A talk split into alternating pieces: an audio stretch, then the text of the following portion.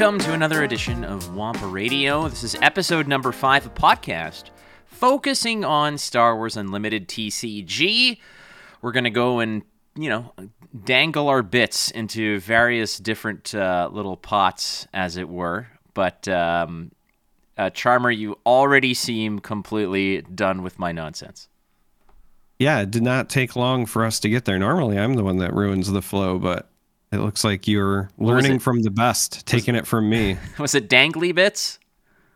Yeah, something like that. Okay. Well, um, remember when the Sarlacc was kind of went from being just this like spike pit to some kind of plant beak tentacle thing? You know, I like I picture those tentacles as the dangly bits that are constantly going all over the place. Does that? Oh, gotcha. See, I always thought it was like a big worm, and maybe those were like whiskers, but you're going for more like a vegetative yeah. Uh, you know, pistil and stamen type thing. Yes, exactly. So well, welcome to the Botany Podcast. My name is Charmer. the Robotany Podcast. Oh yeah, that's that's actually pretty good. Yeah. That that does that does that float your boat, as it were? Welcome to Robotany. I hate you yeah, so that floats much. it. You know what? You can't cramp my style because I think uh, after like 900 attempts, I have created my own iced coffee with uh, minimal uh, calories in it. So this is how I am staying fresh and clean uh, in that uh, regard. As I, I just noticed that as I was sort of adjusting my camera on the, uh, on the uh, the actual on the fly here, I'm gonna have to redo it. But we'll just say that this is good for now. It's all good. We're fine. It's it's great because this is an audio platform. yeah.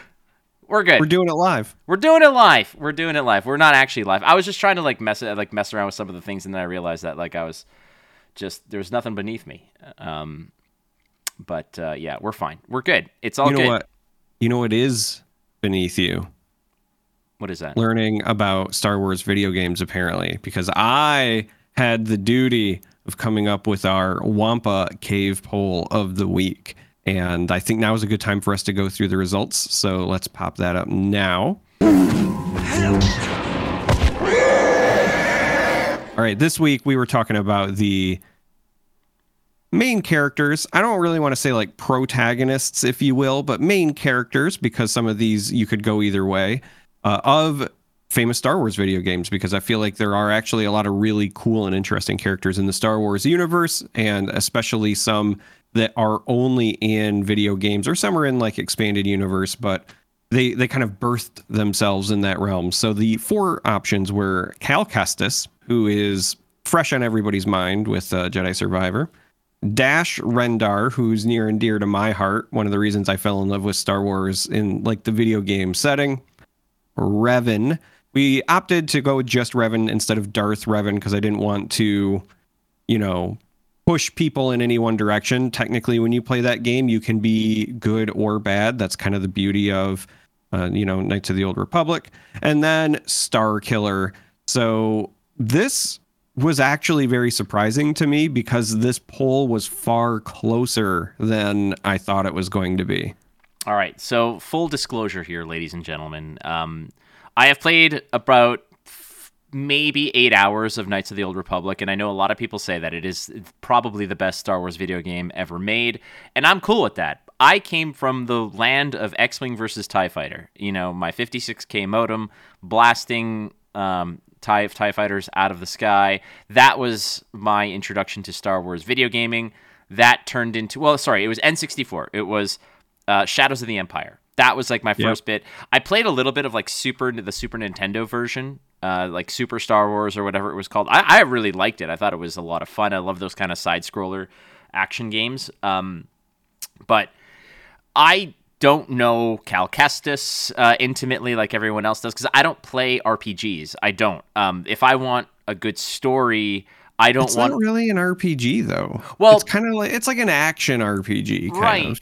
But I come from the land of you know, streaming video games and card games where I have time to think my moves, talk to people, etc. Like I've played stuff. People like you should you should stream Knights of the Old Republic. But the thing about it is, like, as I'm trying to listen to the dialogue and absorb the story, there's people saying things and I have to interact with people and a lot going on and whatever. And then when I'm like, okay, I'm going to play it on my own privately. And then when I'm sitting down to play it, in my head, I was just like, well, I have like 40 Star Wars books that I have left to read. So I'd rather just sit down, relax, and do that. It's it's not, you know, it's a little bit more letting yourself go into that world without having too much agency over it. I don't have to worry about my decisions about finding this. There's no stress. So I typically do not play Star Wars story based video games for that reason. So, in all honesty, Cal Kestis, uh, you know, Revan and Starkiller, these are I don't have the same relationship as a lot of other video games, but Dash Rendar is my guy because I think I've replayed Shadows of the Empire for N64 about a two and a half dozen times. All right, let me let you in on a little secret that I think a lot of people don't utilize enough, especially if they're gamers, because there's this thing called pride that often gets in their way. Mm-hmm. You can, like, in the background while you're working on stuff or whatever, put on uh, no commentary playthroughs of video games because there are YouTubers that just specialize in that and experience story heavy games in your free time without having the stress of having to actually play it.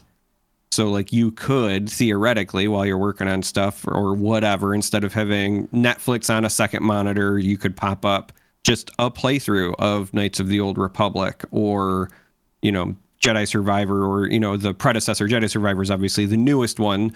Uh, Jedi Fallen Order was the first time we met Cal Kestis, but I know a lot of gamers don't like to do that because they're like, well, I want to play, but if you don't think you're ever going to get to it and you want to just enjoy the story, there's no harm in doing that. It's just like watching a TV show in my mind. Okay, uh, that's fair. That's fair. Uh, as it is, though, the uh, Wampa Cave poll results is uh, Darth Revan getting the win with a 34.8% of the vote. Next up, Cal Kestis at 27.3.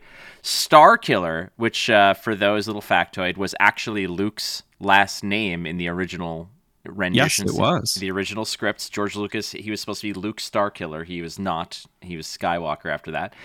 Uh, 19.7%. The remainder, the 18.2 that's floating, goes to my boy Dash Rendar. So um, either there's 18.2% of the people who have uh, taste, or there's, you know, 81.8% of uh, respondents. be fair, it's an older game, and I think two of those Yeah, but it checks out. probably you and I. Yeah, that's true. Uh, it's an it's an older game, but it checks out. you know, I will say Starkiller has a special place in my heart. Uh, the main character's name is actually Galen, uh, but I didn't want because Galen's used a couple of times in the Star Wars universe, and so I didn't want to confuse people. So he just went with Starkiller, so you knew that it was about uh, that specific character. But the reason that I partially enjoy that character is that it's voiced and acted by the same person who does Darth Maul's voice from Clone Wars and Rebels, right? So it's Sam Witwer. Uh, in fact, the character in the game looks just like Sam Witwer, kind of the same way that uh, Cal Kestis looks like the the actor there as well. It's like modeled after Sam Witwer, and so it, it is kind of interesting or weird when you go back and you replay any of those games because I hear a little bit of the Darth Maul, but I just I enjoy his work uh, as an actor, so I think that one's that- got a special place in my heart too. what a torch to pick up and really carry with you because you know um oh my god. The actor who played Darth Maul who played Toad Ray Park. uh yes Ray Park. I apologize Ray Park. Did a great job um you know bringing the f- the fearsomeness the actual menacing presence of Darth Maul no pun intended to the screen. And though he didn't have many lines you know, uh, besides what at last we will reveal ourselves to the Jedi or whatever. And then you have the voice actor who gives Darth Maul that you know, that that mild psychosis, that obsession uh, that drives him and crazy and, and sort of leads him into exile into this rebirth to who he becomes and his quest to exact revenge on Obi-Wan, which in my opinion, the way that that ends and we're not going to give the spoilers if you haven't seen Rebels or whatever. The way that that arc ends is so beautiful, and the details within it too, how it goes down. And there's a lot of videos that break this down, and I highly recommend if you haven't seen it, watch the scene where Maul confronts Obi Wan. Watch that entire scene, and then watch some of the breakdowns because you'll catch a lot of the little subtle romantic parts of it that are just glorious. That that that sort of you you look at it, you watch it, and you're like, yes, somebody cares. Somebody is Yeah. a fan. and they definitely understood where Star Wars as a whole, from a, a film making perspective, got its start, got its roots, right? Everything about that scene is all of the things that I think Star Wars borrowed from in its infancy. And then it's just coming full circle. It's so incredibly well done. But I will also say, you know, my apologies to Ray Park because the roles he's most famous for are either non-speaking roles, right? So obviously Darth Maul. Uh, many people don't realize he was Snake Eyes in the GI Joe movies as well, but you don't get to speak. And then the one time he does actually get to speak, he's Toad in X Men, and he has that really bad exchange with Halle Berry. Like, I'm, I'm sorry, I love the X Men films. They have a special place in my heart when they first came out. It came out on my birthday, saw opening day in the theater, but man, some of the dialogue is bad. So, like, even when he does get a, a speaking role, it is not good. Hey Charmer, do you know what happens to a toad when it gets hit by lightning? Oh, I don't know, Flake. What is it? the same thing as everything else. Bam! And then you got like uh, CSI Miami cut to cut to black or cut to the opening credits and whatnot. Anyway, we've got uh, an episode. We're recording this a little bit early because I'm going to be on the road. I've got a lot to do. You are probably going to meet me on the road at a certain point, right? Uh, in Ohio, I believe you're going to be. We're going to be out there in the Ohio region doing some flesh and blood stuff, hanging out. Um, so we are recording this currently. It is uh, the 4th of July, uh, which for me is a Tuesday, and for you, it's a hot dog eating orgy of uh, freedom and uh, all kinds of other flag waving awesomeness. So congratulations. Sure. I don't know how Let me else- let me put it this way: if you celebrate, have a safe holiday. People who are listening in the future, hopefully, you're not listening to this like in a hospital bed because you blew your thumb off trying to light fireworks. Hey, and if you think that that's stupid, there have been athletes who have uh, ruined their careers because they now have uh, 20% less fingers than they did to catch a football. True story. Look that up. All right. Uh, yeah, so we're, we're doing this in a little bit in advance. It's uh, July 4th. Let's get to some of the headlines, ladies and gentle beans, uh, of which we've got some new cards, Charmer, as the the powers that be over at Fantasy Flight Games have blessed some wonderful community members with great cards. Uh, but uh, oh, um, I do want to say actually before that, as I just consult my notes, the the winner of our giveaway has claimed the prize at the eleventh hour. Messaged me, said, "My bad." So their card is in the mail, and I think we're going to do another. We'll uh, we'll set up another giveaway for a future week or, or so. But again, we want to thank everybody, not just for pushing Wampa Radio over 100 followers on Twitter, but also 100 subscribers here on the YouTube channel. So you guys are awesome. It has been a wonderful journey so far, and we're just getting started. All right. New cards, new cards. Hit us with the new cards. So this was debuted, revealed, however you would like to word that honor, that privilege by the I Rebel podcast. This is the restored Arc 170. So it is a starship. It costs two, and uh, it's got two factions. It should be uh, heroism, and I believe the other one is the Vigilance, I uh, believe. vigilance. Yes, yes. Um, two power, three health. So similar stats to you know the other X-wing that we've seen, but this one, however, has restore one.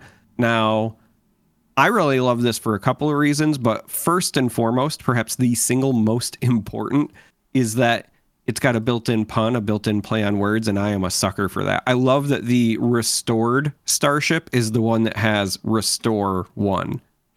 Yeah, I thought you'd like that. Um, I, I had a feeling. Now, again, if we're comparing this to the Alliance X Wing, both cost two, both have a 2 3 stat line. The difference here is that you're getting that little extra keyword because of the restriction on the deployment. As the uh, Re- Rebel X Wing, I believe, is just heroism, not vigilance, if I'm not mistaken. You now have this, which is the same stat line, the same deploy cost. You slam in the extra aspect as a restrict a deck restriction and now you're sort of rewarded with the restore and if you played other card games like magic you'll know that a like for instance a two drop if it's one black one colorless versus a double black uh, two drop you're getting so much more by adding extra you know resource related restrictions to it so I think that this is going to be a pretty decent card. I mean, I think that as a two drop space unit, you know, a 2 3 restore, I think that the only thing better than this would be if they come out with something that has like a 2 3. Like, restore is a cool stat line. I just don't like restore, in my opinion, on low drops unless you can heal above your 30 on the base, right? Um, otherwise, what we've seen now, though, is vigilance and restore are uh, like heroism vigilance is the same duality that you get in Yoda, and here it is on a space unit, the same duality, both with restore taglines. Yeah, I will say the thing that jumps out to me about this though, and I think this also matters uh, quite a bit because we talked about this last week, right? And it's the design. Restore only triggers when you attack with the unit. So while I agree with you. I don't normally like units, especially low cost ones that gain you health unless you can overheal. There is also the fact that you can just sit with this in your backline until you have taken some damage and then opt to engage with it, get that health back on your base, right? It's not like straight lifelink. And so using this, I think, strategically because of the way the keyword works, I think is going to be part of navigating this game in general. So, uh, you know, worst case scenario, it's just like the Alliance X-wing that we you know talked about last week, which uh, again that was as you said, uh, same stat line but just heroism. Uh, same keywords as well. So rebel, vehicle, and fighter are uh, like the tags, if you will. The most important thing here is the fact that again the stat line deals with a Tie fighter uh, pretty well it's susceptible to an interceptor. However, it can trade with an interceptor. Like it's just that same kind of, you know. Yeah. Um. Ultimately, I, yeah. I just want to say, how long before in this game we get the you know dies to Doomblade memes? Oh, dies to interceptor. We could just dies start those right now. Dies to interceptor. Yeah. Dies to interceptor. Dies to garbage. Interceptor. It's not good. Dies to interceptor. Like literally right now, as I dive back into Magic the Gathering standard, everything I play just dies to cut down. Like I'm just I'm like, what am I playing this? Like everything just dies to cut down or, or go for the throat. And yeah, it, it's you're not wrong. Uh, dies to interceptor, so uh, we'll give it a zero on five because it dies to interceptor. When in reality, again, not knowing what all the cards are, I think you and I should probably go through like once all the cards are released, we'll do a more a much more robust breakdown of the cards, giving them kind of like a star rating or, or whatnot. But as for now, I think that this is a significant, obvious upgrade to the X Wing. However, I think from the perspective of a keyword latched onto this, I would much rather have a plethora of other keywords versus restore. I'd rather have shielded. I'd rather have raid. Um, I'd rather have. I don't think I would want something like sentinel, but restore is better than nothing. So this goes into any, in my opinion, right now, it's going into any vigilance heroes, uh, hero heroism deck that can fit it in, and X Wings be damned. Next, so the, oh, sorry, go ahead. I was going to say, no, I was fine. I was just about to say. So the next card that we had revealed this week, uh, this came from main deck, is an event. This is repair. It costs one. This is only vigilance, and uh, it does say supply, which is interesting. It's it's kind of like the uh, you know tag associated with the event because we do know that there are some events that will have things like tactics and things like that. Uh, it's interesting to see supply be one, so we'll have to keep an eye out for how many cards have that and how they might be utilized. Now, it feels very straightforward, but I think this is one that could have a lot of power. Uh, this says simply heal three damage from a unit or base. Now, because in this game we know that the units have a persistent health pool with damage, it doesn't clear at the end of the turn. Being able to heal a sentinel, right? If you're trying to play a defensive deck and, and block the lanes so that people can't get to things, is going to be a pretty big deal. And at costing only one and only having the one, you know, faction requirement and vigilance, this is uh, seemingly playable. Obviously, we don't know till we see everything else, but it doesn't feel bad. Yeah, it doesn't feel bad. What we do get here is a little bit of information because, once again, vigilance and restoring of damage, you know, healing damage is now part and parcel, I think, the identity of what vigilance is. We've seen two vigilance units with restore. We now see another card from vigilance that offers healing or protection related things. Um, so that, I mean, we'll see how things shake out. But right now, if if if the card game is designed with the same care that I think it was, then the designers are going to ha- lean on certain ideologies, certain archetypes, certain strategies that are linked to colors. Um, if we're going to talk about this from another card game, let's say Magic. In Magic, green is like the big creatures, the big monsters. Black is about destruction and killing things. Red is about direct damage and aggression.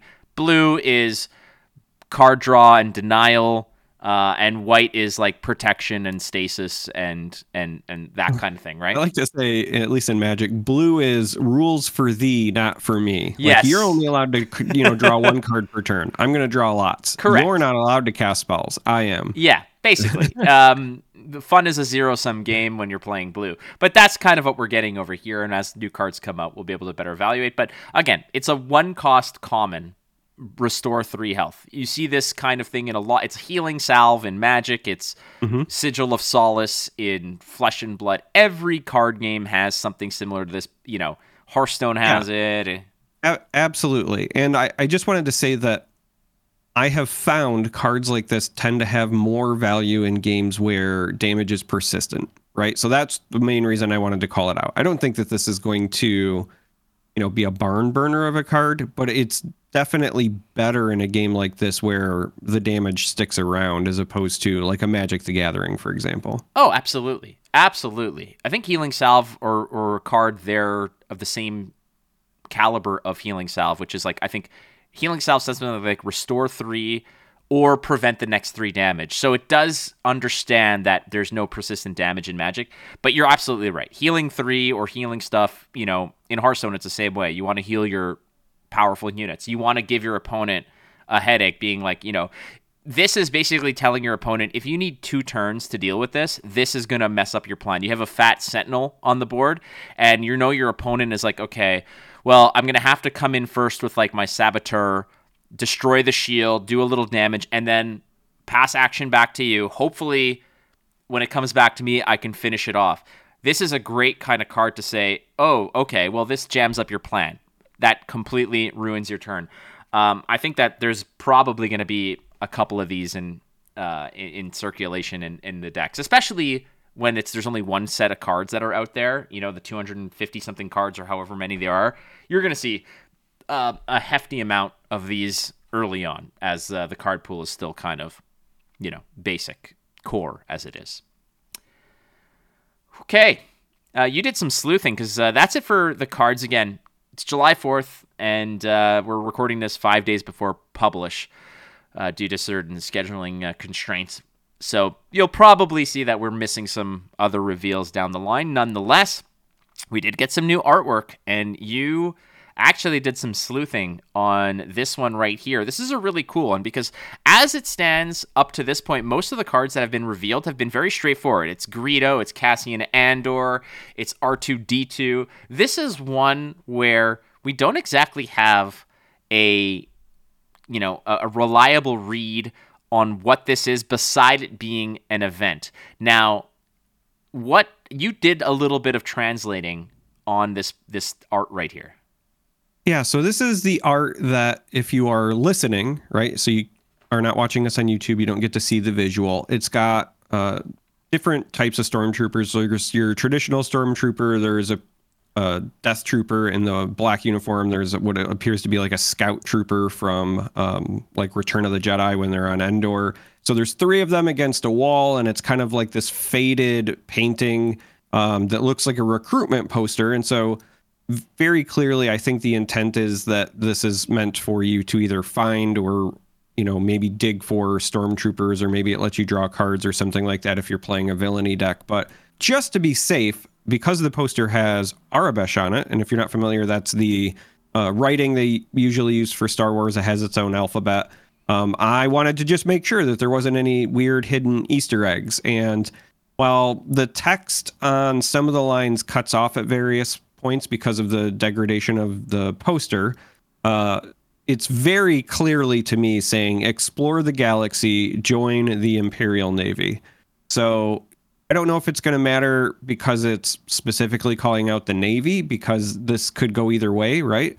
It's got stormtroopers that makes me think you're looking for ground units, but maybe this will let you find any Imperial unit. And because it's the Navy, they're also saying, hey, you can find starships with this. Who knows?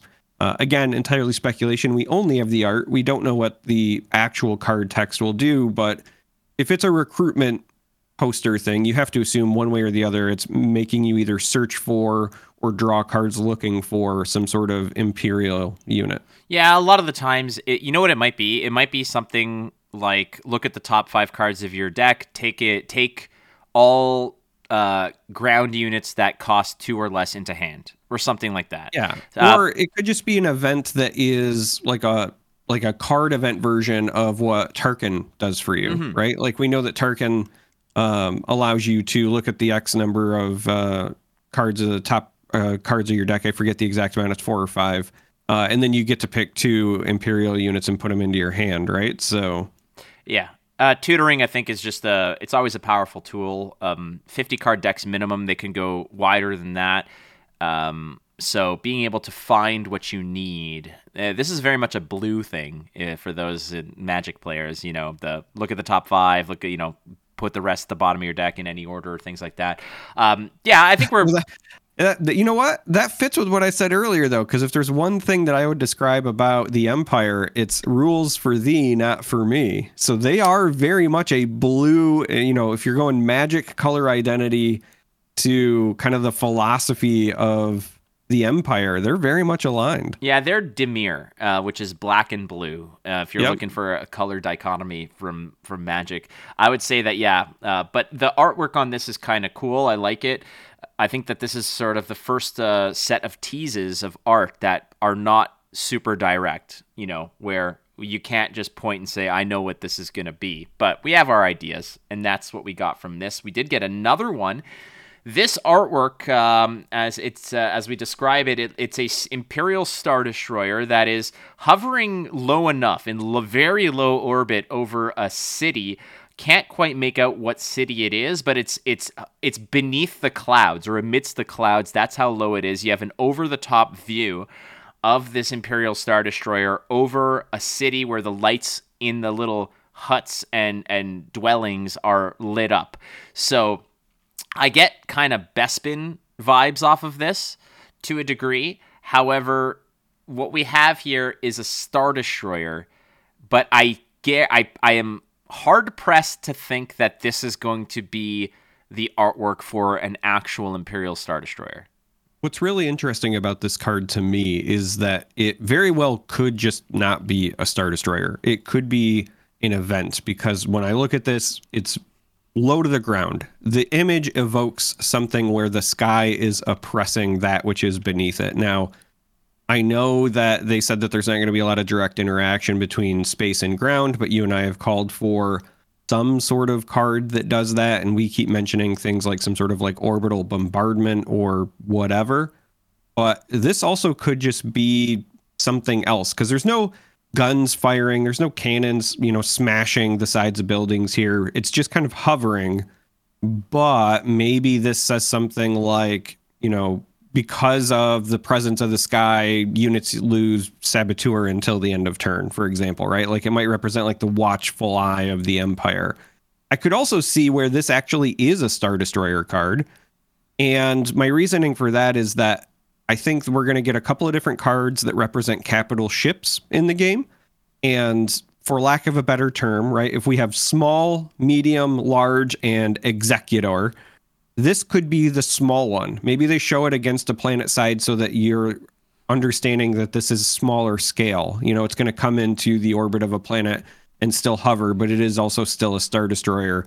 And then some of the larger ones that are, you know, huge and meant to be like the aircraft carriers, these these big hulking beasts, they'll be shown out in space. So I could see this as a card for the star destroyer, but it really does feel like some sort of event or tactic card where something is happening to show the oppression because that's the vibe I get from it. Yeah, that's the vibe I get from it too. Is that it's meant to show dominance. It's a it's a uh, you know kind of like a peacocking you know at like thing here, and I could be wrong. I, again, I'm not um, brushed up on my uh, Star Destroyer classes. It could be a Victory class Star Destroyer, which is a smaller version of it, but uh, the the vibe I get from this and this was uh, when we get to the the the basically the the meat and potatoes of the episode, which is the ten things that we want to see uh, still from this card game.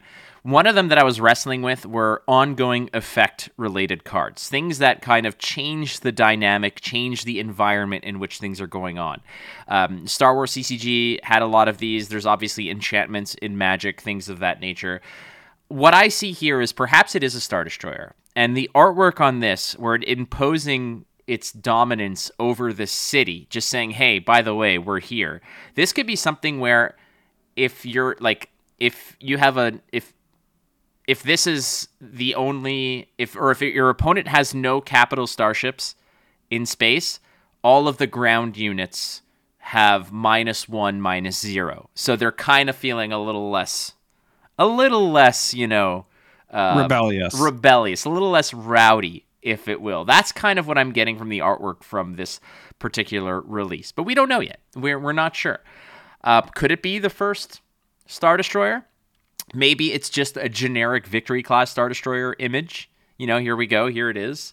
Uh, but what I'm super excited for, which Star Wars did so well, was, or Star Wars CCG did so well, was give you unique named legendary esque star star destroyers of like this is the Devastator, this is the Avenger, this is the Chimera, you know, mm-hmm. which all had their moments within the Star Wars canon, within the lore, and they got cards, and the cards in that game had very much had um, personality based game text. You know, like what did the, like the Chimera when you had Thrawn aboard was like a just this dynamite card. And when Admiral Piet was on the Executor, he did some crazy stuff as well, or on the Avenger when he was Captain Piet aboard the Avenger.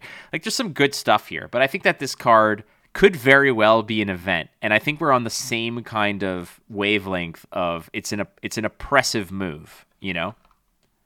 Yeah, I mean that's what it looks like to me. It it just looks like a show of force. That's the best way I know how to describe it, right? You said it peacocking. It's, hey, we're here. We want you to know it. So scurry away to your hidey holes, little rebels. We we got you under our thumb. That's what I see, or at least that's what I, I get from this art. So the episode today is going to be the 10 things we want to see with this game. Again, recording on July 4th. I have to reiterate this because more as more information comes out, some of this stuff might happen or it might not. Uh, based on what they release, they might just completely throw away some of these ideas. But uh, we've got 10 things, five apiece, in no particular order. I'm going to let you lead off here, Charmer. What is one of the 10 things that you would like to see from Star Wars Unlimited?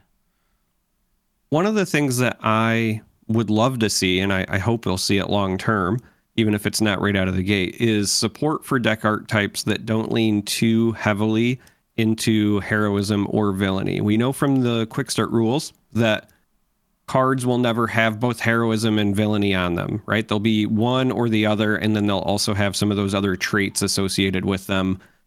So that tells me that there is some emphasis on those two traits, maybe say, you know, more than vigilance, uh, things like that. And that makes sense, right? You don't want, for lack of a better term, the, the good and the bad to mix, the light and the dark. Like that's a very I think, tantamount thing to Star Wars and its lore. However, I think there are a lot of great characters in what I would describe as the gray area.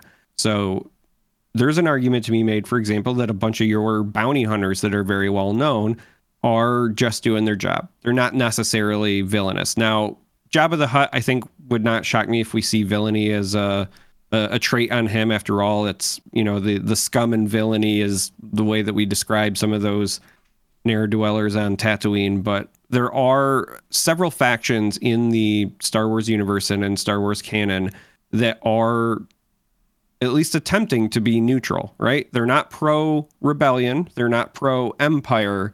They're just kind of living on the outskirts, doing their own thing, kind of in the wild west of the galaxy. And I would hope that we get some support to build decks around those. Like I would love to just play like a Tusken Raider Jawa deck, right? Just a bunch of, you know, nameless, uh, in some cases faceless beings that are out there screaming at Utinni and, you know, taking pot shots at you on your speeder. Like I don't know why, it just makes me happy.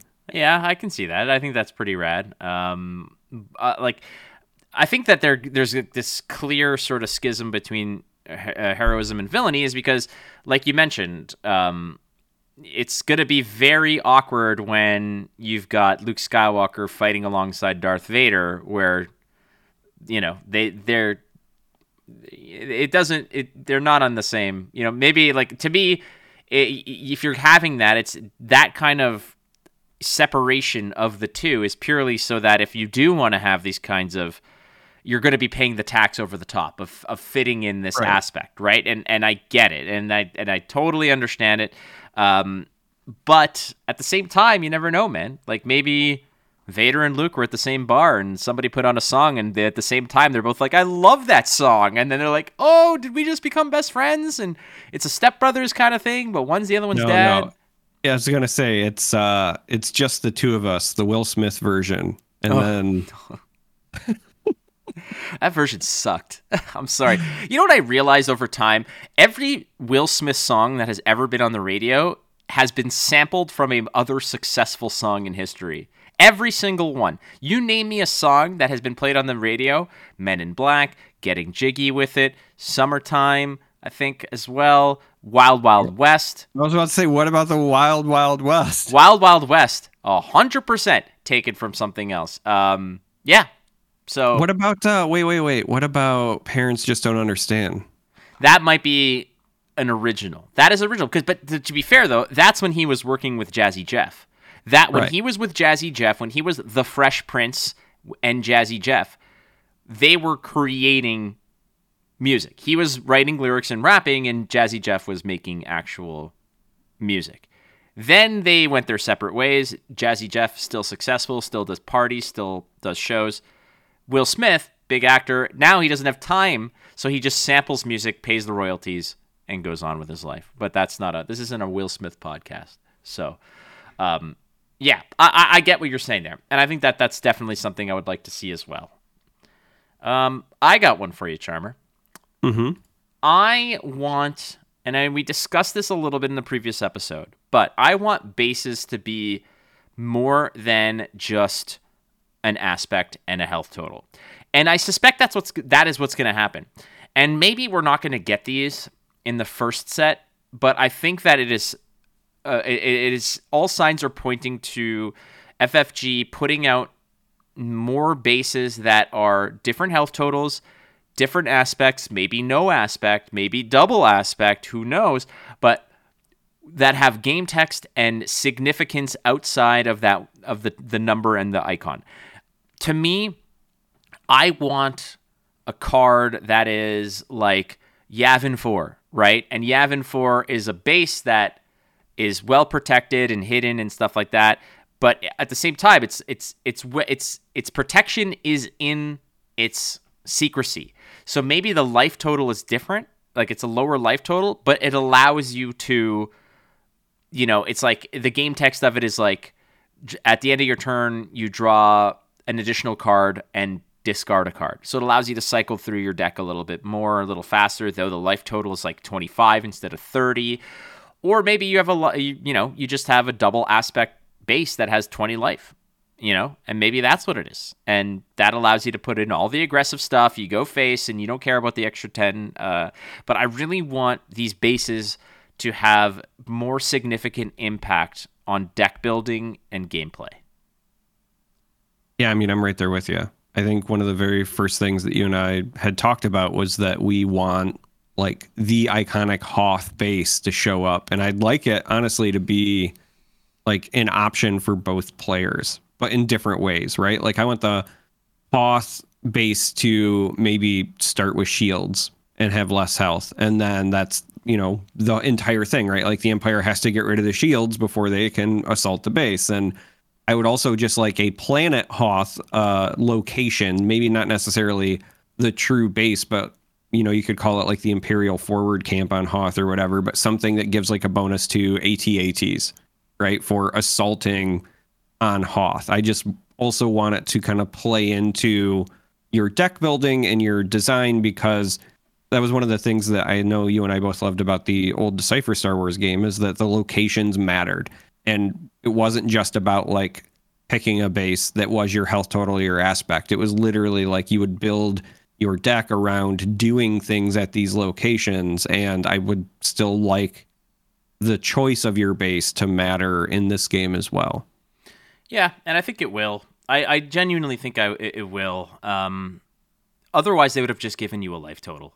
Honestly, uh, and like I get it that there's an aspect associated with it, but they're not going to print bases and seed them in packs if they weren't significant to a degree. And Star Wars CCG had a plethora of rare locations because they were important. Like you draft them at the time, or you get them because they had they were just very helpful. Um, so I wouldn't be surprised if we see more rare bases and uh, perhaps even premium versions or you know higher end rarity. But uh, yeah, what else we got?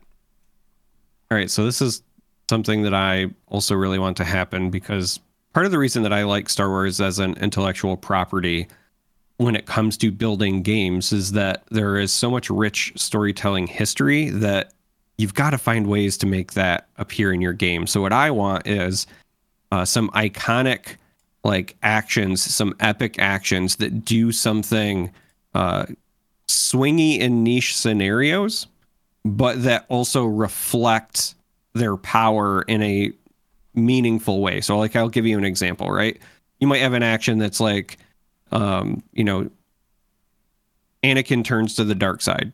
Don't know what we'll call it. We'll call it like Vader's uh you know, birth or whatever. I don't know. What the point is is like if you see your opponent and they have Anakin, like light side Anakin, then your action kills their Anakin and lets you summon a Vader from your deck. You've literally turned him to the dark side.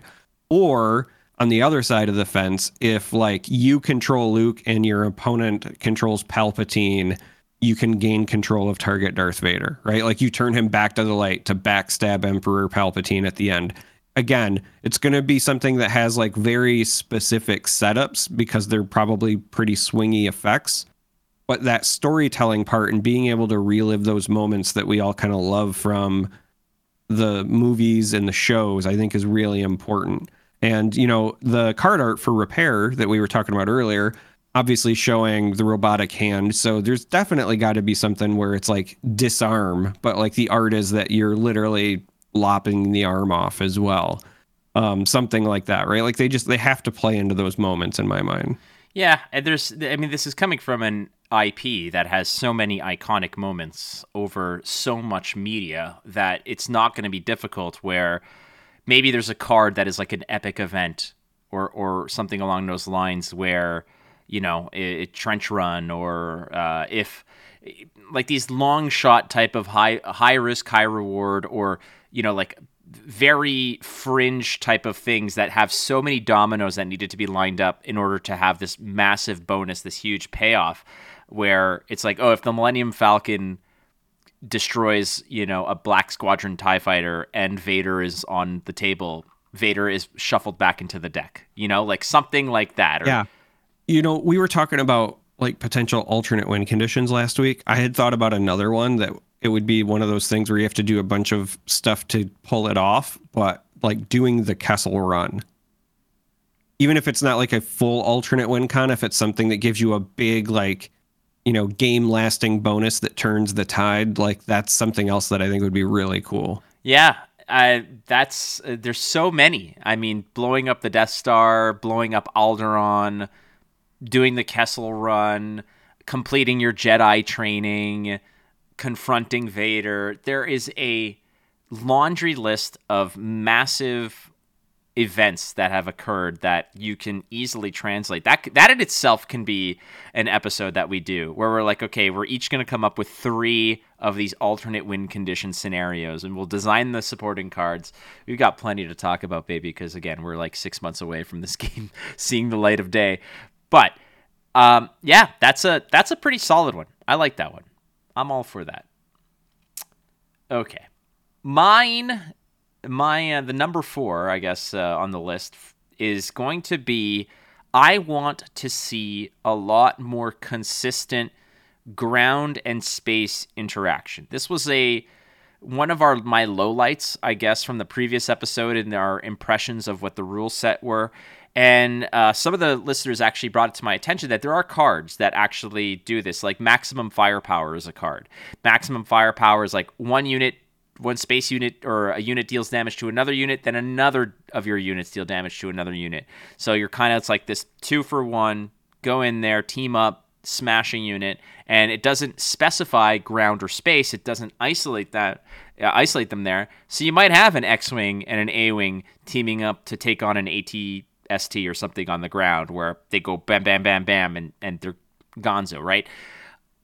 However, it's not baked into the rules that there's interaction. And maximum firepower is absolutely a card that gives me a brighter, more confident sense that, this is something that they're absolutely going to visit. But I want there to be enough of these. I don't want somebody to say, well, I've expelled, I've basically exhausted all of my ground resources and you own the ground now. I have no way to deal with you. Or somebody who leans heavily on space presence has no tools to tackle a ground based deck. I think cards like Maximum Firepower are going to be great because I would love to see, you know, the Executor and, you know, uh, the Avenger come in and blast the hell out of like a, a you know, a snow speeder. You know, just it's like, all right, well, snow speeder has uh, three health. My Executor does 14 damage to it, and my Avenger does 8 damage to it and uh, the oh, the other question is is that, like you were talking about these massive starships having overrun, uh, or was it overrun? Was it called? Uh, uh, no, in this it should be overpower, overwhelm. I believe, overwhelm. or overwhelm. Yeah, yeah, overwhelm.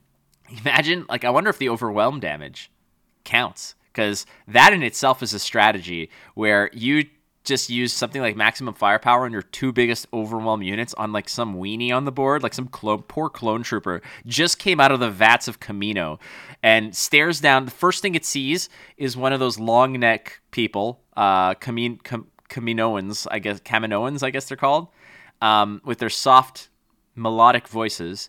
And the next thing it sees is two gigantic Star Destroyers blasting the living daylights out of it to overrun you for like 14. so or over overwhelm me for 14. I mean, I think it's nice that you even made it a trooper. Like I'm waiting for the situation where you blow up a porg. A porg. it's an O1. yeah, it's an O1 creature that's on the on the board. It gets absolutely dev- demolished. And, and you see like Imperial Command is like we have uh we have our orders. Uh we yeah. will here are the coordinates. that that's that's why I love it. I just love the mental image of like Grand Moff Tarkin giving the order, and he's like, "Fire on that porg," again." they're like, "Excuse me." they're all in the uh, they're all in the home one war room, and instead of the graphic of the Star Destroyer going up where ev- all the pilots are studying it, it's a mouse droid.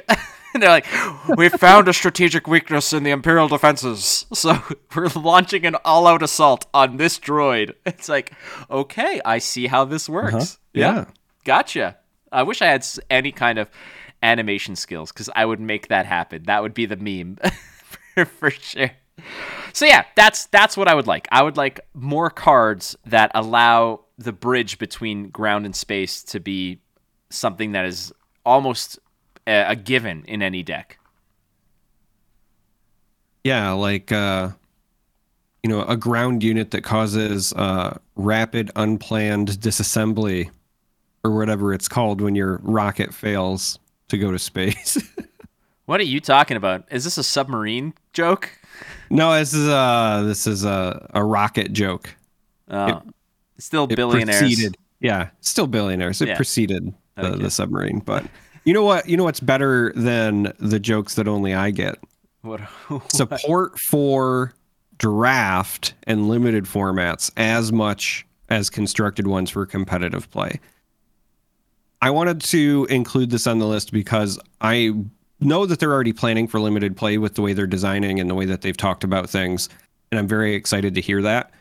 But there are a lot of games that I've played in the past where draft or sealed or whatever have been an option.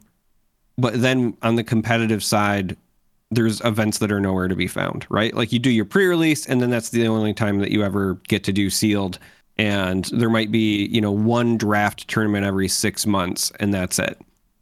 I really hope that this is a game that will decide to lean as much into draft as it does into competitive.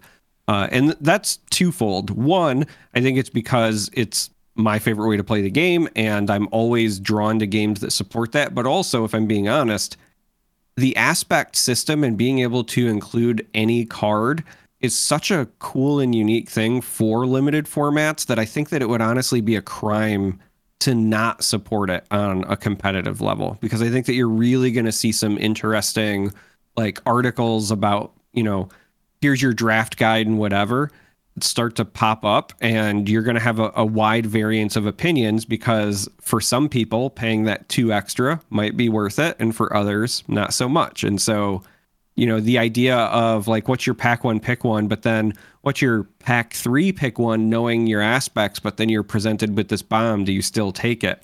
That sort of thing. There's just so much here that it would be such a waste if it was not an emphasis. I'm going to give you two scenarios here and why uh, this draft system I think is going to be pretty good. And I agree with you. I think that draft needs to be recognized as a very important skill set within TCG gaming and com- can competition no matter what. Flesh and Blood already recognizes this, as does Magic Pro Tour. They do drafts and limited uh, events fairly often. It is definitely baked in and, and very entwined within how they crown their champions. What I like about this is here are the two scenarios. This- and again, you said pack three, pick one. You open, you're playing Magic. You open a pack three, pick one. It's a massive bomb of a card. It's not in your colors. You are inclined to take it because you can splash for it or make that happen. I have done a lot of drafting of March of the Machine with Magic Pros, people like Tandon Grace and et cetera. They've walked me through a lot of drafts and uh, they've explained to me why splashing for big cards or win like win con cards is perfectly okay. If you're playing white green and there's a black card that could potentially just win you the game, you are absolutely drafting it and you are changing your whole dynamic. So you can do that in Star Wars Unlimited. That's scenario 1. Scenario 2, and I've been in this scenario. I'm drafting Welcome to Rathe in um in Flesh and Blood. I'm drafting Ninja. I'm drafting Katsu. My pack three, pick one. I've been in this scenario. My pack three, pick one. I open a uh, Crippling Crush, and I'm like, I, I there's zero way I can ever play this. It is illegal for me to play this. Would I play it for nine? Yes, I would. But I can't do that. I can't pay above a tax because it's just not legal to pay. Play. Do I draft it because it's a majestic card and I'm never going to play it? I might do it because at the time I actually knew that the per player to my left was was playing Guardian and I was passing left, so I hate drafted it because I didn't want them to have it in this competitive. I was just about to say that's what I love so much about this aspect format is that in other games it can be the right decision to take a card that you cannot play just because you know the person next to you is going to play it and it would make their deck substantially better. But that's not ever really the thought process here because now, if a card is literally that good, you're probably playing it in this anyway.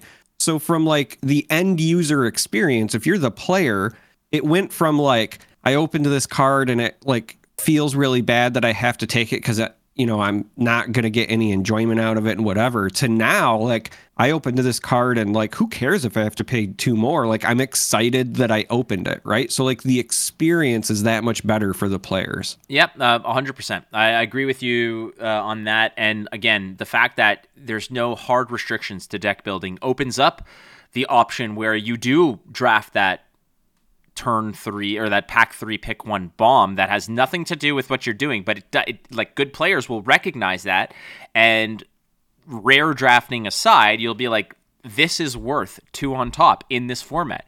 And what people don't understand is that or a lot of people might not grasp when it comes to limited is that no matter what you're doing if you're paying six or eight for a bomb of a card your opponent will likely have no answer for it, and therefore that play, whether it's on turn six or turn eight, is good enough to win you that game, and you build your strategy around it. I did this in March of the Machine. There's a card called Glissa that has an hmm. at the end of turn effect, you can do one of three things, all of which were huge.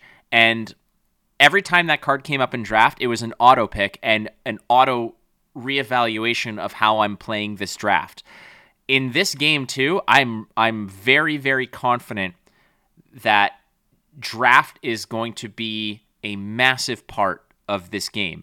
And to piggyback off of what your desire is, I hope that they also integrate draft into their competitive circuit because like you said, pre-releases are awesome, sealed events are great, but I don't want to have to wait till the first weekend of every new set to be able to go to a location and play sealed for stakes. Yeah, I'm right there with you. All right. My next one is something I suspect is going to be reserved for the most powerful cards in the game. And if there are is a rare like we don't have a rarity chart yet, but I would suspect that if there's it goes let's say there's common, uncommon, rare, if there's something above that like super rare, ultra rare, legendary, whatever you want to call it, my guess is that those are going to be the cards that have my next desire three aspect cards.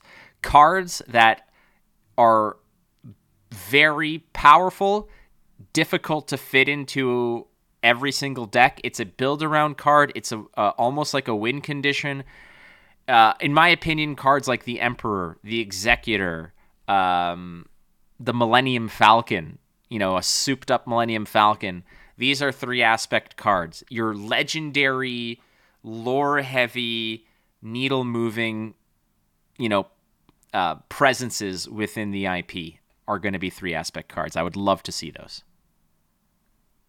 Yeah, I also think that it's something that we will likely see on the the really powerful cards. I hope we don't see it on too many because I also think that helps to kind of preserve that uniqueness, but I do hope that we see it because there's got to be something in the mechanics that nudges new players into a direction when they're choosing their factions. I think a lot of times uh, veteran card game players in particular, we forget about how the new player experience and what the process is of of learning a game for the first time and how that requires some pretty obvious kind of flags pointing you in a direction, right?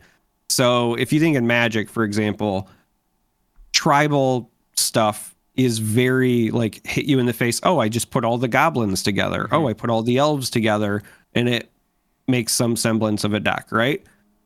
We got to have something, I think, in this game that points players in a direction to say, okay, if I want to play like the Luke deck. These are the aspects I'm supposed to play. And maybe printing some big, like three aspect card is the way you do that, right? Because then you say, hey, this is the card that I want to be my top end, to be my big splash, my finisher.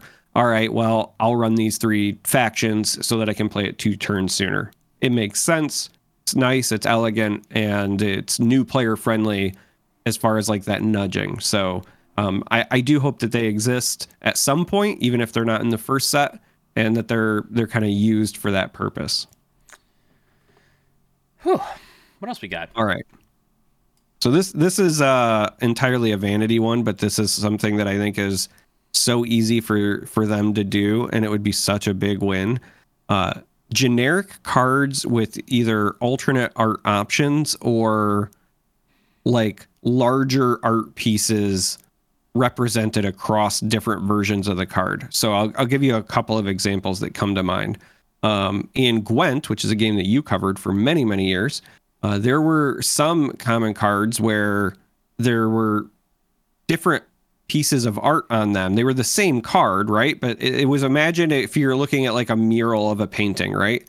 And version one is like the first third then there's like the middle third and the last third. So if you put them all together it's all one like long art piece representing these cards. I think something like that would be really cool for this game where if there are just as an example different alliance x-wings that exist. They're all still commons or whatever or maybe some of them are more rare in their chase versions but if you get all four right then when you're building your deck and you can put all four in and you know they're on the field next to each other they're the same card, but they look different, but part of the same picture. Like I've always loved cards that do that. Star Wars is definitely big enough where you can represent that, especially when you think of their epic space battles. You know, some of the epic uh, battles on the ground. I think that you can split that up and, and do that. The other thing that I think would be a really easy win is for certain generic cards to have uh, alternate art versions for uh, player identity. So if there is a generic lightsaber, right? Not a Darth Vader's lightsaber or a Luke's lightsaber, but just like generic lightsaber. Print versions of that where it's the exact same card, but you have a blue one, a green one, a red one, a purple one, an orange one, a yellow one, etc., right? And again, you might make some of the other colors more rare or whatever, but just giving players to pick their favorite lightsaber color for all their generic ones, you will absolutely get people that chase down certain colors. Like it's such an easy win. And I would really love it as we start talking about like alternate art stuff. Um, I would also really love it if they explore different ways to make the colors pop. So like imagine monochrome, like alternate art versions where like the card is monochrome except for the lightsaber color, or maybe foil but only the blade is foiled or whatever. But for me, like that was the thing. I just think that Star Wars is a big enough universe, and there's going to be a lot of these kind of like generic cards, generic Stormtrooper, generic X Wing, even generic lightsaber, where you can give us alternate versions of the non characters to still make those like chaseable. Like everybody's going to want a Vader or a Luke or a whatever, but you can also make people excited for the generic cards if you just give them a little bit of difference. Yeah, um, a lot that I want to uh, talk about. First of all, when you mentioned Gwent, yeah, those were called triptych arts, which were, like you said, same card, three artworks that create, when they're next to each other, creates a bigger perspective. One of the biggest outcries from the community was there was a card, uh, these three cards called the Crones. If it, mm-hmm. the, the game text was if you play one of the Crones, the other two would come out of the deck and play next to them. And what drove people crazy was that they would just come out randomly and go left to right, whatever order that they were played. And people were like, these, they're like, quality of life improvement. Can we get it so when you play one, they all show up in the proper order so the artwork is correct? And they coded that, and everybody was like, easy win. Easy win. Yeah, didn't they do that for the Witchers too with like Siskel and Yep, the Eskel, I think it is uh or Eskel, yeah, yeah sorry. Yeah. Uh, I don't know why my brain was trying to go Siskel and Ebert there when I know it's yes, Eskel, Ebert but... was there too. Yeah, yeah, Siskel and Ebert, you know, known yeah. Witchers. And then out of nowhere Roeper came in. Um anyway. Yeah, he he replaced uh Henry Cavill in in season 4, I hear, right? I hate you so much. Uh, um so there was that, and again, I, I, highly agree with you here. And all you need to look at is the Lord of the Rings set from um, from Magic the Gathering. There are ring wraiths. Ring wraith is a card. It's an uncommon. Uncommons are going for about fifteen dollars because they have nine variants of one for each ring wraith. People are collecting them because they're beautiful looking cards. If you if you get like a full art foil ring wraith those are like 40 or 50 dollars because people want to collect all nine in the best variant they have. And like you mentioned you said this the lightsabers i was thinking like kyber crystals the same thing. If you're like well the green or the blue lightsabers are seeded in such a way where like 80% of them are or like 50% of them are blue uh, 20% of them or 25% of them are green you know 20% of them are uh, red, and then the remainder 5% are purple. I think that would be crazy good. And the problem here is that I don't know if FFG has the same kind of Wizards of the Coast Hasbro money because we discussed this late, like early on in this show, that one of the biggest costs associated to developing a card game is the art. So mm-hmm. if all you're doing is changing the hue of a lightsaber, that can maybe circumvent. I don't know the legalities. I don't know the contract. Like, if somebody submits a piece of artwork, does that mean like, hey, you can't touch it, and if you want to change the color, you're paying me twice? I don't know how that works, but I think that that is an easy win. And if anything, if you want to sell boxes, alternate art. Star Wars CCG did it. They did a lot of their rares. You can get an alternate art mall You can get an alternate alternate art of all the Jedi. And those go for big money because people, like you said, they want to flex, baby. They want to show up not with the easy seated blue lightsaber. They want to show up with the super rare purple lightsaber. You know, they want to be like, hey, this is only 5% of the lightsabers printed are purple, and I got one. I think that that's a, a an easy, easy win for FFG. Speaking of which, this is a good segue to my next desire, which is on the topic of vanity, cosmetics, etc.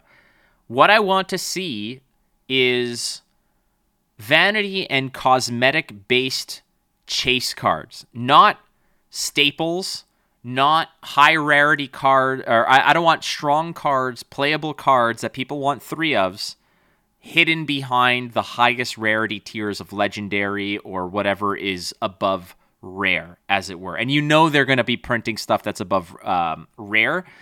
Everybody does it. Every card game that's out there has something above rare, be it majestic, mythic, whatever.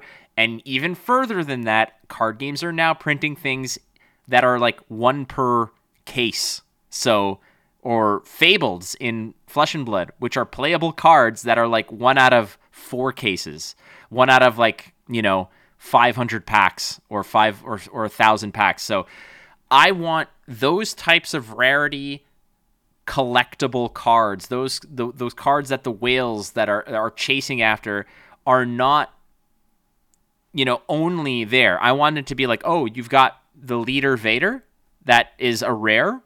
Cool. Did you know that there's an alternate art super foiled out version that is like the ultra rare chase card. It's one out of 10 cases. Like, you got it? Great. It's a $600 card. Congratulations, you pulled it.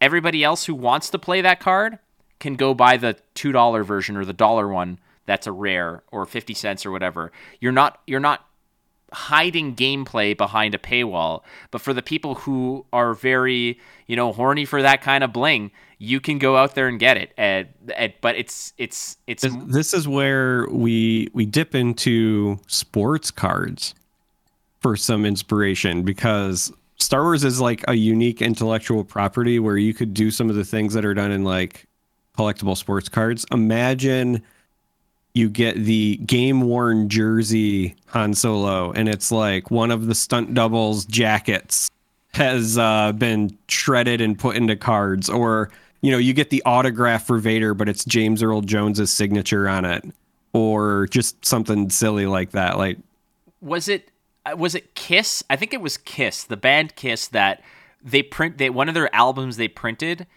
They each put each member put their own blood in the red ink for printing of the like either the album cover for like the vinyl, like the sleeve, or it was the actual pressing of the vinyl itself, which was so weird to think of. But I, am I'm, I'm almost certain that this is an actual thing where it's like the first thousand prints had their blood within the ink of some aspect of the of the printings or whatever. So don't bark up that tree because I am proudly a uh, a, a staunch defender of cheapest legal version is what I'll play, but the the addendum to that is unless it's Star Wars. And the ultra addendum to that is It's Han Solo. is Han Solo. Yes, so that's why that's why I started this with game worn jersey Han Solo Oh. jacket. I know because if you're there and you're like, it's it's like, oh, this card. But again, the problem there is, well, you know what? It might not even be a problem because cards that start the game on the board can be whatever shape, size, or whatever that they are.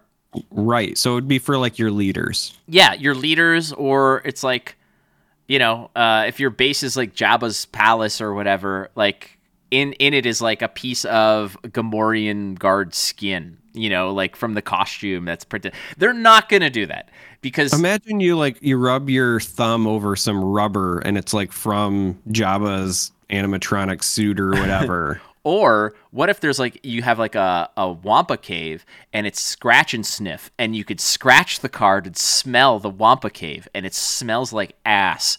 Wholesale No, full on free range Listen, ass. the cave is gonna smell fine. It's the tauntaun that you gotta Oh worry yes, okay. Tauntaun carcass is gonna be a base. No, you know what? It, it should be an upgrade. you give your give your character. Oh, uh, give your character, yeah. And if you're on, if if your if your base is Hoth, you're you're uh you get plus one like health on your character, but you smell like pure pure grain fed ass. okay, just take it away from here, please. We got we got two left. We got two left. All right. So the last one I want to cover, uh, yes, fully upfront about this being entirely self-serving. However, there are other reasons. Uh, I hope that we get some broadcast support for large organized play events. Now, clearly, both uh, Flake and myself, we do commentary for card games. We have for many years. We enjoy doing it. We would love to work Star Wars events. It would be like a dream come true. But as somebody who also plays a lot of card games that I do not do coverage for, it can still be quite the pain to get good quality info about how events are going, even like days after the fact when there is not any sort of broadcast coverage.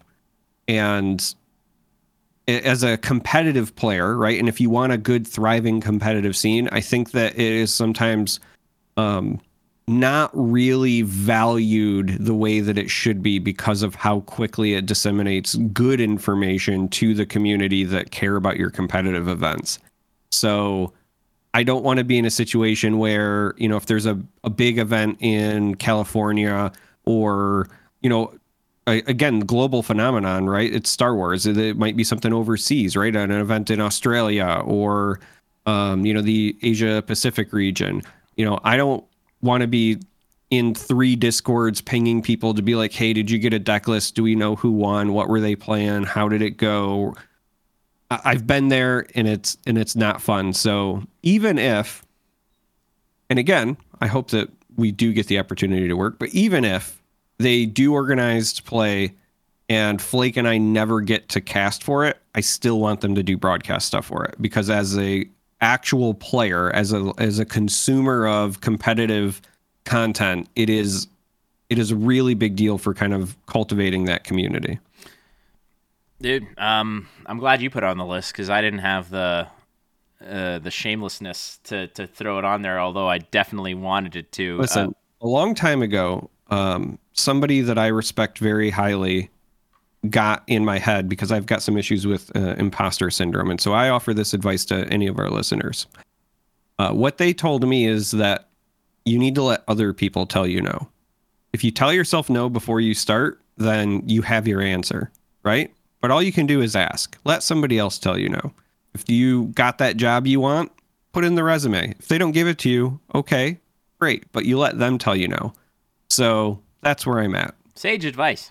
It works. Trust me. Um, if I if I listen to my inhibitions and my restraint at all times, I wouldn't be where I'm at. Uh, that's just a fact. So uh, yeah, broadcasting would be just great for competition and whatever. And from the discussions that I've had with people at FFG, they're pretty serious about this, and uh, I can't go into too many details because we're not allowed. But that's we're not allowed. I, am not going to lie here, uh, but we're we're not allowed. However, what I am very much uh, suspecting is, and again, I can't confirm because I don't know 100, percent or I can't tell you. I would suspect that they are going to do broadcasting, and I think that that's something that all competitive card games need to have at least the higher tier of events um, to just kind of show that hey, this is we the reality of it is that the ROI on this, the return on investment when it comes to broadcasting is minimal. It is minimal. It is an expense, and people will argue and say, but it's marketing, it puts the name out there, you put good people and, and all this stuff um, in front of people's eyes, and if they can create an environment where the casual player will tune in and immediately be gripped by the card gaming and the narrative created by the broadcasters. And for those who you know, I hate to sort of toot, toot our own horn on this stuff. It's not just about naming the card and what it does. You're creating a narrative, you're telling a story that, or you're basically translating the story that the players are telling and engaging the people who are out there. And yeah, you're naming the cards and the significance and whatever.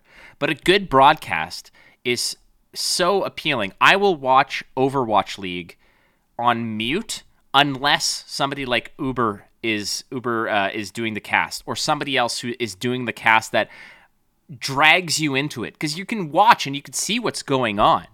But it, when they're really painting a picture, it adds so much to the game. And I think that from a competitive standpoint, the players who are at the tournaments grinding are not going to care too much about this kind of stuff, but they are a minute percentage of the people who are consuming the game on a global scale. And if an event has a thousand people at it, which I think is perfectly within the scope of reality for Star Wars Unlimited, there's a thousand people at a tournament event. You know, five to eight hundred in the main event, plus all the side events and all the other uh, hoopla. You're going to have another twenty thousand who are curious as to what the hell is going on at that tournament. And of those twenty thousand, you might have two to 5,000 who are willing to tune in and see how it happens live because they're either bored, invested in the game, want to see how the meta shakes out, want to see how their favorite player shakes out. The culture within Flesh and Blood right now that Magic has cultivated over years is when you're talking about competitive Flesh and Blood, you're not talking about decks, you're talking about players. And that's the truth when it comes to Magic as well. There are players who are out there making names. Now it's a huge, a much larger game, obviously. But Charmer, when I talk to you about Flesh and Blood and the, the people moving the needle on that, you're not tuning into the calling Cincinnati because, hey, I, you know, I want to see how Azalea is going to do. You're tuning in because you're like, I want to see what Brody Spurlock, what Michael Hamilton, what Pablo Pintor, what Matt Folks, what these players are doing with new cards. I want to see how that happens. I want to see how it unfolds. I want to see the new stuff that they do. And in an environment where there's no digital client, which I don't think there's going to be for this game, I genuinely don't think there's going to be for this game, at least for a little while. I you need that kind of presence. Otherwise, it's just rumor, hearsay, and post game reports. You know, which well, are not and, as fun. To, to go even further, it's not even just the players, but it's also sometimes players and specializations at the same time. So to piggyback off the Flesh and Blood example, uh, Flesh and Blood is a hero centric game. If you are somebody listening to this and you're not familiar, so when you play that game, you choose a hero, just like how in Star Wars Unlimited, you're going to choose a hero or a leader and your base. And there are some players in the flesh and blood community that are just well known for a specific hero. So they might not be, you know, a top 10 player in the world, but they're maybe like the top player for that hero. So they still have a name for themselves. I think of, you know, Mara Ferris, for example, on Dromai. If you want Dromai info, you go to Mara. I think that you could run into something similar in Star Wars Unlimited because it's, again, leader and you know, character focused. Yes, you're still building a deck and so forth, but the idea of like, you know, hey, maybe somebody wants to just be the best Luke player, the best Leia player. I think that broadcasts help build that story as well. Yeah, you're gonna have people who are like, "Oh, dude, uh, um, I, I pulled these cards." You see these posts all the time on Reddit for different card games, where it's like, "Oh, I, I just bought a couple boxes. I got X, Y, Z big big pulls. What can I build? You know, what what should I build?" And then immediately, what a lot of the people say are like, "Oh, you got this. You should check out so and so's list." It's like, "Oh, I got some good cards like uh, villainy, cunning, command." well, like, oh, well, the villainy cunning command expert is so and so, Darth Prentice, you know, he, who's a friend of the show. It's like, not saying that that's the truth, but it's like these are people that you can go and find out, or say like something like, "Oh, um, I want a good restore list." Well, dude, the, the the people who are the experts on this are like the Saga Cast people, or the iRebel, I you know, uh, Jedi Geek Girl's really great at uh, at um, you know uh, heroism aggro decks. So uh, hero, heroism aggression decks, like she's got that down pat. Go see her stuff. This is what's going to develop, and the way that you get to this point is that first year is usually volatile. That's where people are starting to posture themselves, develop their reputations. But I mean, year one of Flesh and Blood a lot of those names are still relevant today, man. Uh, like Tariq, the Tariq Patels, the Michael Hamiltons, they're still out there blazing trails. There's Michael a lot of Fang. people. Michael Fang, exactly. And you know that if you're going to make a deck or if you want advice, it's off of their expertise. And they're usually, for the most part, associated with particular archetypes. And how do you get to know these players? How do you become familiar with them? How do you have that – you know, I hate the term parasocial relationship, but how do you develop that kind of connection with somebody? It's through broadcasts and getting to know them over time. And again, I know we're turning what is basically in some people's eyes as, you know, some goon who's just telling somebody what card is being played to this bigger mosaic, a grander scheme picture that we're trying to paint here. But I've seen it happen. I have absolutely seen it happen. I've been lucky enough to be a part of that and yeah, man, I mean, I'm I'm would be honored to be able to do this. But again, this is not a job interview by any means, but I, I think they know that we are would def- definitely be be interested in that. Okay. One last one, Charmer? Yeah, one last one. And I think it's uh, another good one to transition to, given what we were just talking about. Agreed, because we're talking about the recognition and the notoriety of the players that are developed through broadcasts and, and um, frequent success that they may see on these broadcasts. The next one I want to bring up is an online date like progression system database where you can see your progress. Um, Magic had its DCI system that is defunct now. I don't know if they have something else. Magic has, uh, sorry, Flesh and Blood has like the gem system where you can track your experience points that you're gaining, track your past history. Who did I play against? Uh, it's all data that's within a system. XP is tracked in 90 day chunks or lifetime or by year, by region. It gives you a sense, I hate this term, a sense of uh, pride and accomplishment, which is a, a Reddit meme by now, but ultimately, when I log into my gem account for Flesh and Blood, I, I'm not going to lie. I look at it and be like, damn, I'm like, okay, I've been doing well in the past little while. You know, my elo is such. I've gained X amount of experience points. But I want to also add on to this what Star Wars can implement. Flesh and Blood had initially, if you were the first player to a 1000 XP in your region, you got a ultra exclusive card. It was a gold foiled legendary headpiece, the Arcanite Skull Cap. At the time, Arcanite Skull Caps in its cheapest forms were like two to three hundred dollar cards. Getting a gold foil version is like a ten thousand dollar card at the time. I swear to God. So people were grinding that XP to be the first. What I want to see, and this is an idea I actually pitched to other card game companies, that they're like, good idea, but we can't implement it yet, which I'm hoping FFG might be able to do an experience points reward system where it's like, hey, congratulations on 100 XP. We're going to mail you a, f- a foil card. Or your your LGS has them. Show them your 100 XP. They'll punch it into the system and they will award you one.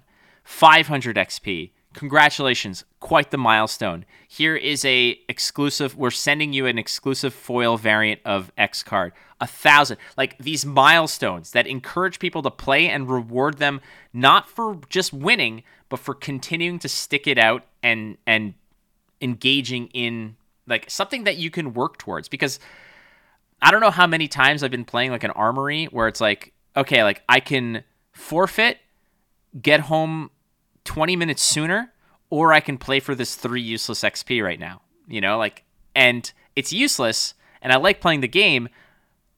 But if there's nothing I'm playing to, if that XP is kind of worthless to me in the short term, you know, or even the long term, then I might be less inclined.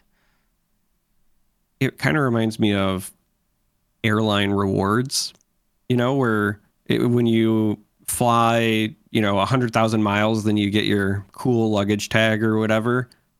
And I'm down with that. I will say, I think that the really interesting concept for a happy medium for how you get awarded them would be at mid-sized tournaments. Now I forget, I don't have the chart right in front of me, but I know that they had different levels that you and I were speculating about. But whatever one is like the closest to uh, either a calling or like your regional event, right? That should be where you show your XP.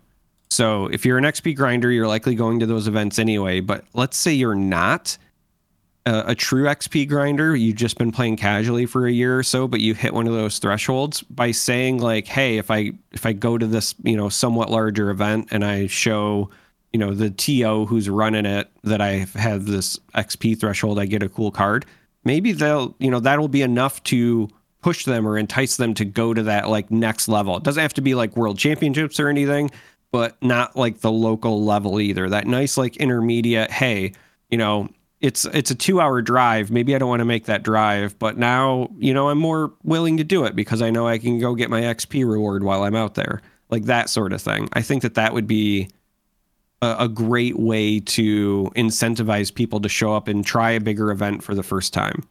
Yeah, there's different ways that you can kind of tier them or reward them, but ultimately nobody is going to be upset when they see that yeah, I mean it's the same reason. Like, remember when uh, you know, for all you console players, when like Xbox achievements was like the first thing, and it's like the first time that that little thing. I remember playing like Halo Three or something, and like playing the campaign, and the first time I I got like a two for one with the sniper rifle, an achievement popped up, and I'm like, whoa, what the hell is this? And I got, I'm like, I got Xbox points. What do they do? Who cares? I want more. And then you start researching, and it's like, oh, if you uh, if you beat like this boss with only a pistol, you get this achievement, and it, only eight percent of players have ever achieved this. It's like I need to be in that exclusive club, much like the like you said, the Million Miler Club or whatever. Trust me, I know.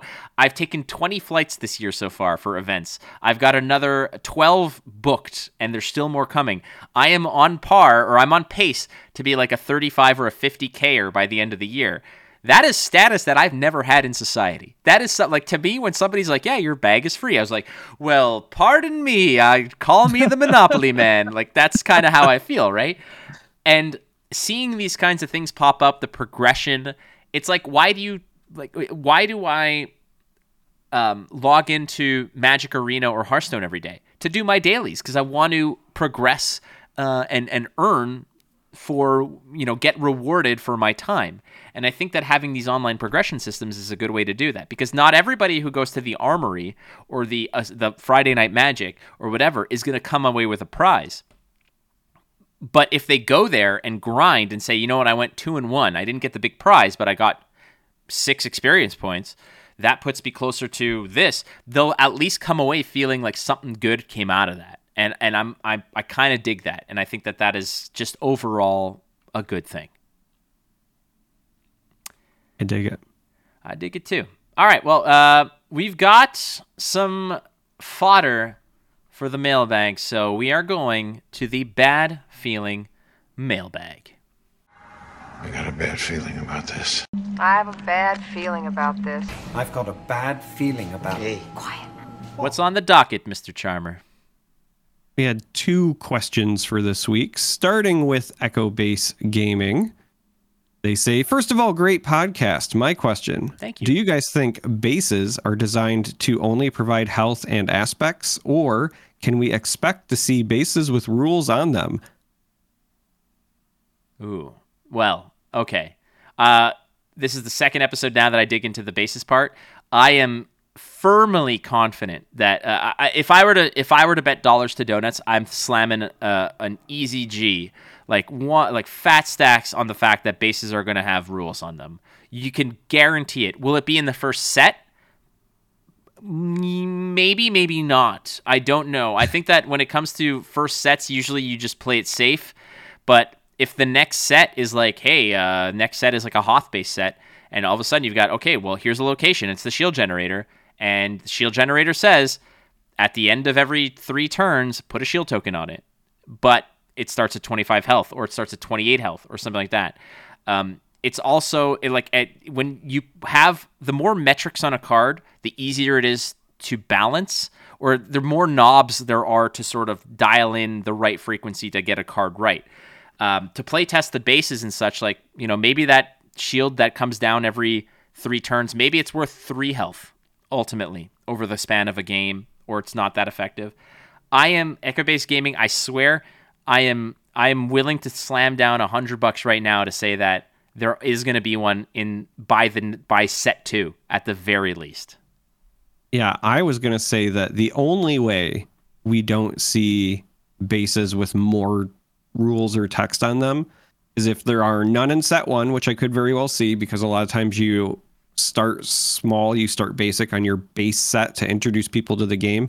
I like to say, and I've probably even said it before on this podcast, but in case I haven't, I like to say that card games are about establishing a set of rules and then creating cards that break them. So set one is very much going to be like this is what your standard base looks like. And we might not see anything outside of that on set one. After that, I fully expect differences. So much like Flake, I think it might happen as soon as set two. So I would say the only way we don't get bases with more text on them is if we only get set one. Set one was generic on purpose, and then a meteor hits planet Earth. We never get set two. You know, for whatever reason. You know, I that's it. I, I fully expect it to be in set two, and it's not even just the text on the bases themselves. Um, I also do think that that Flake here hit the nail on the head earlier in the broadcast when he said, you know, they made it a card for a reason. They could have just given you a health total.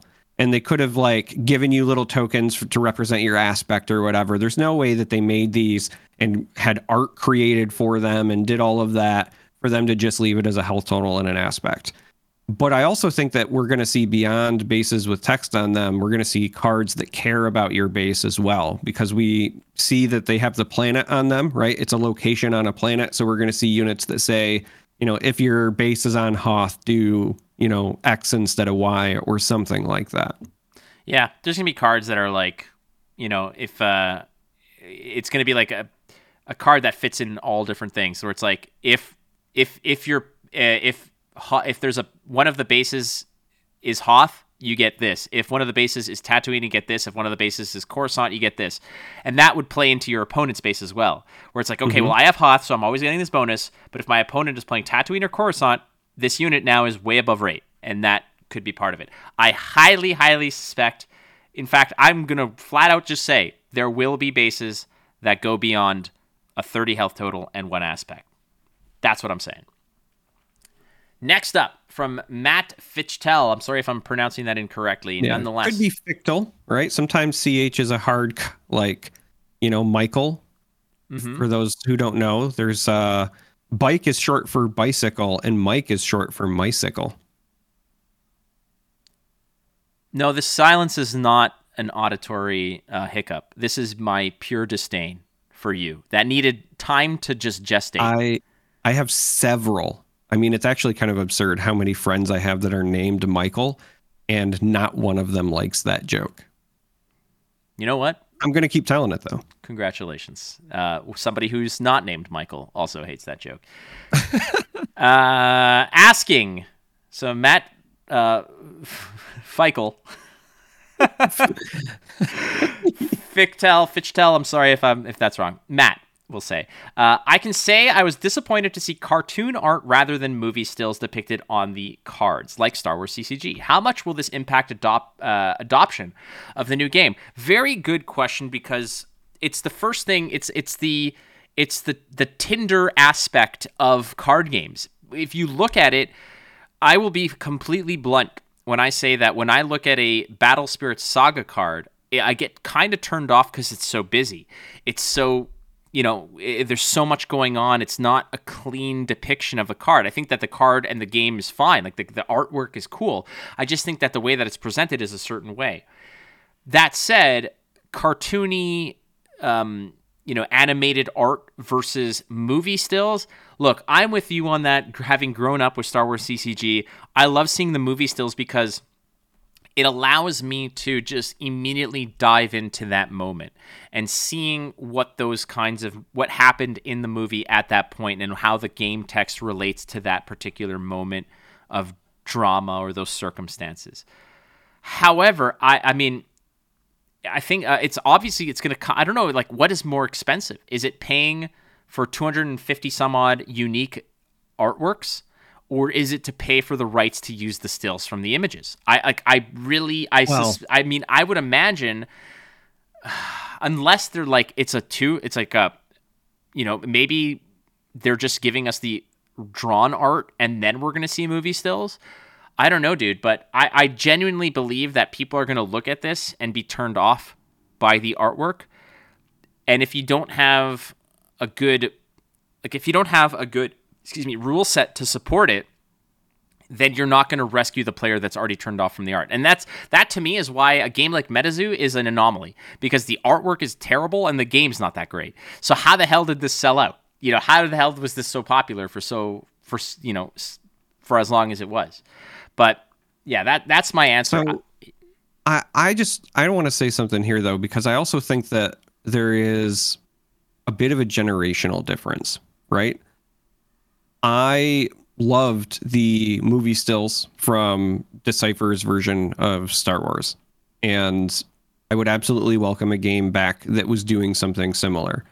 And I think that most of us who loved that game also were kind of hoping for something like that but a lot has changed since that first came out. I mean that that was a game that was releasing, you know, even before we had the prequels at some point, let alone some of the other media that we've gotten since. And so if you're trying to do something that's spanning all of the Star Wars universe now and you're trying to do movie stills, I think that you would have been putting yourself in a poor position because you're going to take people out of that immersion if you've got cards that are like from the original A New Hope next to a character from Bad Batch. Like I think the big difference and I think the reason that the art is kind of cartoony is because we've had just as much Star Wars content literally in cartoon format as we have the films.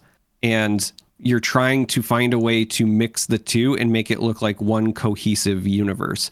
And I do think that many of the people who are younger than me, um, you know, younger than Matt here. Uh, by the, Matt, I mean Flake, not Matt, the uh, the viewer. I don't want to assume your age, but uh, Feichel, Matt Feichel. yeah, yeah, sure, that one. Uh, for me, you know, when I think about like my son who has already watched Clone Wars and Rebels, and he's watching Bad Batch with me, he is not going to care that this art looks cartoony, right? And even people that are kind of, you know, younger than us, but maybe they started with the prequels, were like, let's be honest, even the prequels are kind of cartoony with the droids and everything, as opposed to the original practical effects trilogy. I think that the older generation, and especially ones that played the Decipher game, will have a different feeling about this, but I don't think it's going to hurt adoption a ton. I, I do think there will be some that are turned off, but I don't think it is as large as us older folks think it will be, personally. I, I think you made a good point there when you referenced uh, Stark, uh, your son, because I think that I have to I have to very aggressively remind myself that the player I am is a is in the minority. Um, somebody like myself, yourself, we each have like 25 ish years of card game experience playing these games, making it our careers. This is something that I need to I need to put myself aside as being, you know, I am the anomaly in this case because not everybody is going to say, "Oh, Star Wars." I'm immediately going to look at the rules and see if this is a game for me. A lot of them are going to be people who are saying, "You know what? I, I've heard of games. I've heard of card games. Like look at Disney Lorcana. A lot of people in Lorcana have jumped into Lorcana saying, I'm, I've I've never really played a card game, but I like Disney, so let's take a look at it." And for younger people who are getting into the game, like you said, if you see an o, an, an OG picture of Luke you know, on Tatooine from A New Hope, they that might not be Star Wars to them. That might be you know, the ancient texts as it were, because like you said, maybe they they're in their, you know, early 20s and they grew up on the prequels. We I grew up watching Star like the the original trilogy, so seeing the movie stills on a card game for me was the only way to go. But at the time when Decipher's game went defunct, there was no Clone Wars, there was no animated series or anything like that. There was no, it was just all live action. Uh, and yeah, right. the battle droids were CGI, and there was some of that for sure.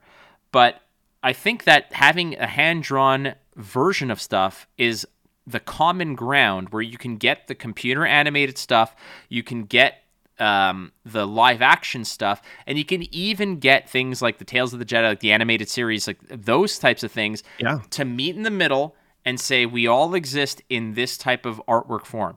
However, however, I wouldn't be surprised if when we're talking about alternate art stuff, where your your vanity chase card, your one out of ten cases Vader is a live action Vader from wherever the hell it's from. But you got to also understand that hey, you want to, um, you know, like you want a Bad Batch or like a Rex or a this or a that. Well, he's only in animated version right now, so how are you going to do that? Because you're going to have animated only cards anyways. Those are going to exist. Yeah, imagine if they were only doing live action, and so then they did cards for at like all the different clone troopers, and every one is the exact same headshot of Temuera.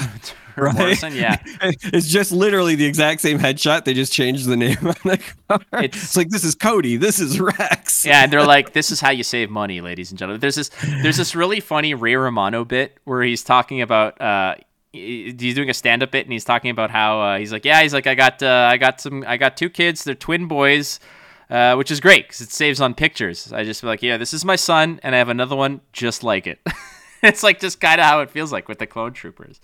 So yeah, there, there. That's my, uh, that's my response I, on that. I also, I would love to see somebody do a bit where it's like employee of the month, but they don't put the name tags under them, or maybe they do, but it's again the exact same headshot on the wall of clone troopers, but it, like trooper of the month, and it's just always yeah, the same one. Of the month. Yeah, it's underneath it is just a chalkboard. They just like scratch out the name, put the new one, but the picture's always the same. Save space. You want to save money on art? That's how you do it. And that concludes the bad feeling mailbag.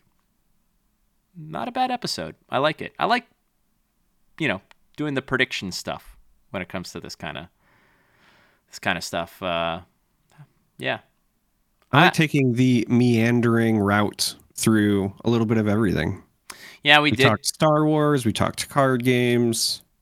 Um, next episode, because I'm going to be in Ohio. Maybe we record it together on site. How do you feel about that? Them apples. I mean, I'm I'm down. Yeah, yeah, yeah, yeah. We'll figure it out. We got some stuff to do, but uh, friends. Thank you so much for submitting to the Bad Feeling mailbag. If you have a question for the show, for myself, for Charmer, do not be shy. We'd love to hear from you. You can tweet at Wampa Radio. You can also connect with myself on Twitter at WatchFlake and uh, my uh, cohort here at That Charm 3R because you just that's the way you roll, Bucko. That's the way you roll. That that is correct. Yeah, BB-8ing all over the place. Thanks for that. What a, what a oh. wonderful. Uh, that's pro level commentary right there. That yeah. is correct, Jim. I, I love it because here we are talking about how we would love to be hired to do the broadcast, and then I just throw to you, and you're like, yes. yes. Sometimes I just I I gotta give it to you. You do. You absolutely do. Um, so, f- from myself and all the Michaels in the world, um, I am glad that this episode is over, and we will catch you all next week on Wampa Radio. You got to sign us off. That's I think that this we've come to the point where you're you're always last Okay. word on the yep, show. That's fine. Uh, hope everybody had a safe holiday. Again, we are recording this on July the 4th, which is Independence Day here in America. So I uh, hope you had a safe July the 4th by the time you listen to this. And May the force be with you.